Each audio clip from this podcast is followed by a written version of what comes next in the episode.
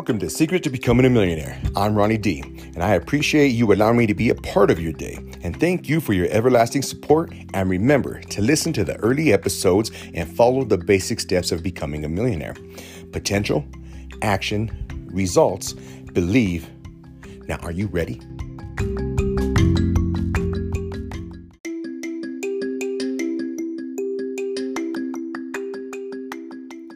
More money, more problems. Yes, that can be true. Now, if you look at it in a way that if you think you always have problems, you will. Just have different kinds of problems. Before you had money, no one would ask you for money because they knew you didn't have it.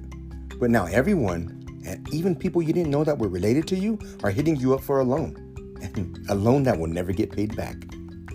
Now, past due bills are now paid. You just created more of them that have to be paid. And that will take your money just as fast as new relatives will if you allow it to. So just because you have money, still keep your bills to a minimum if you want to continue to live stress-free. Now, yes, other things may cause stress, but if you can eliminate all stress that have to do with your financials, that will make your life just a little happier. Now ask yourself, how do I do that? And the secret is, keep a simple life. Yes, your goal was to make $1 million and spend it on wild things and feel rich and famous. But you spend your $1 million, you have to make sure you are continuing to make your next $1 million coming in. You have to keep the business you created to make money, making money. A lot of people get their first couple $100,000 and they think they've made it.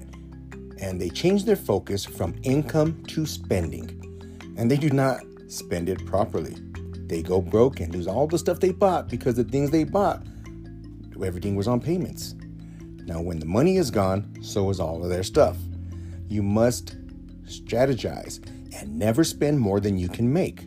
And yes, it can be difficult for new money. I can tell you from experience, I spent my first $1 million faster than I made it. I was young and just buying all the things I wanted as a kid. And the focus was on spending and not making. And one day I opened up the safe and there was no money left. Only documents and titles to all the things that I bought. Now it was time to reevaluate my situation. My focus was off business. And business will not produce when neglected. So I had to sell some things that I bought. And I had to reinvest back into the business. I knew my potential, I took action, once again I got results, and I believed, simply because I already did it before. Now it was time to do it again. Are you ready?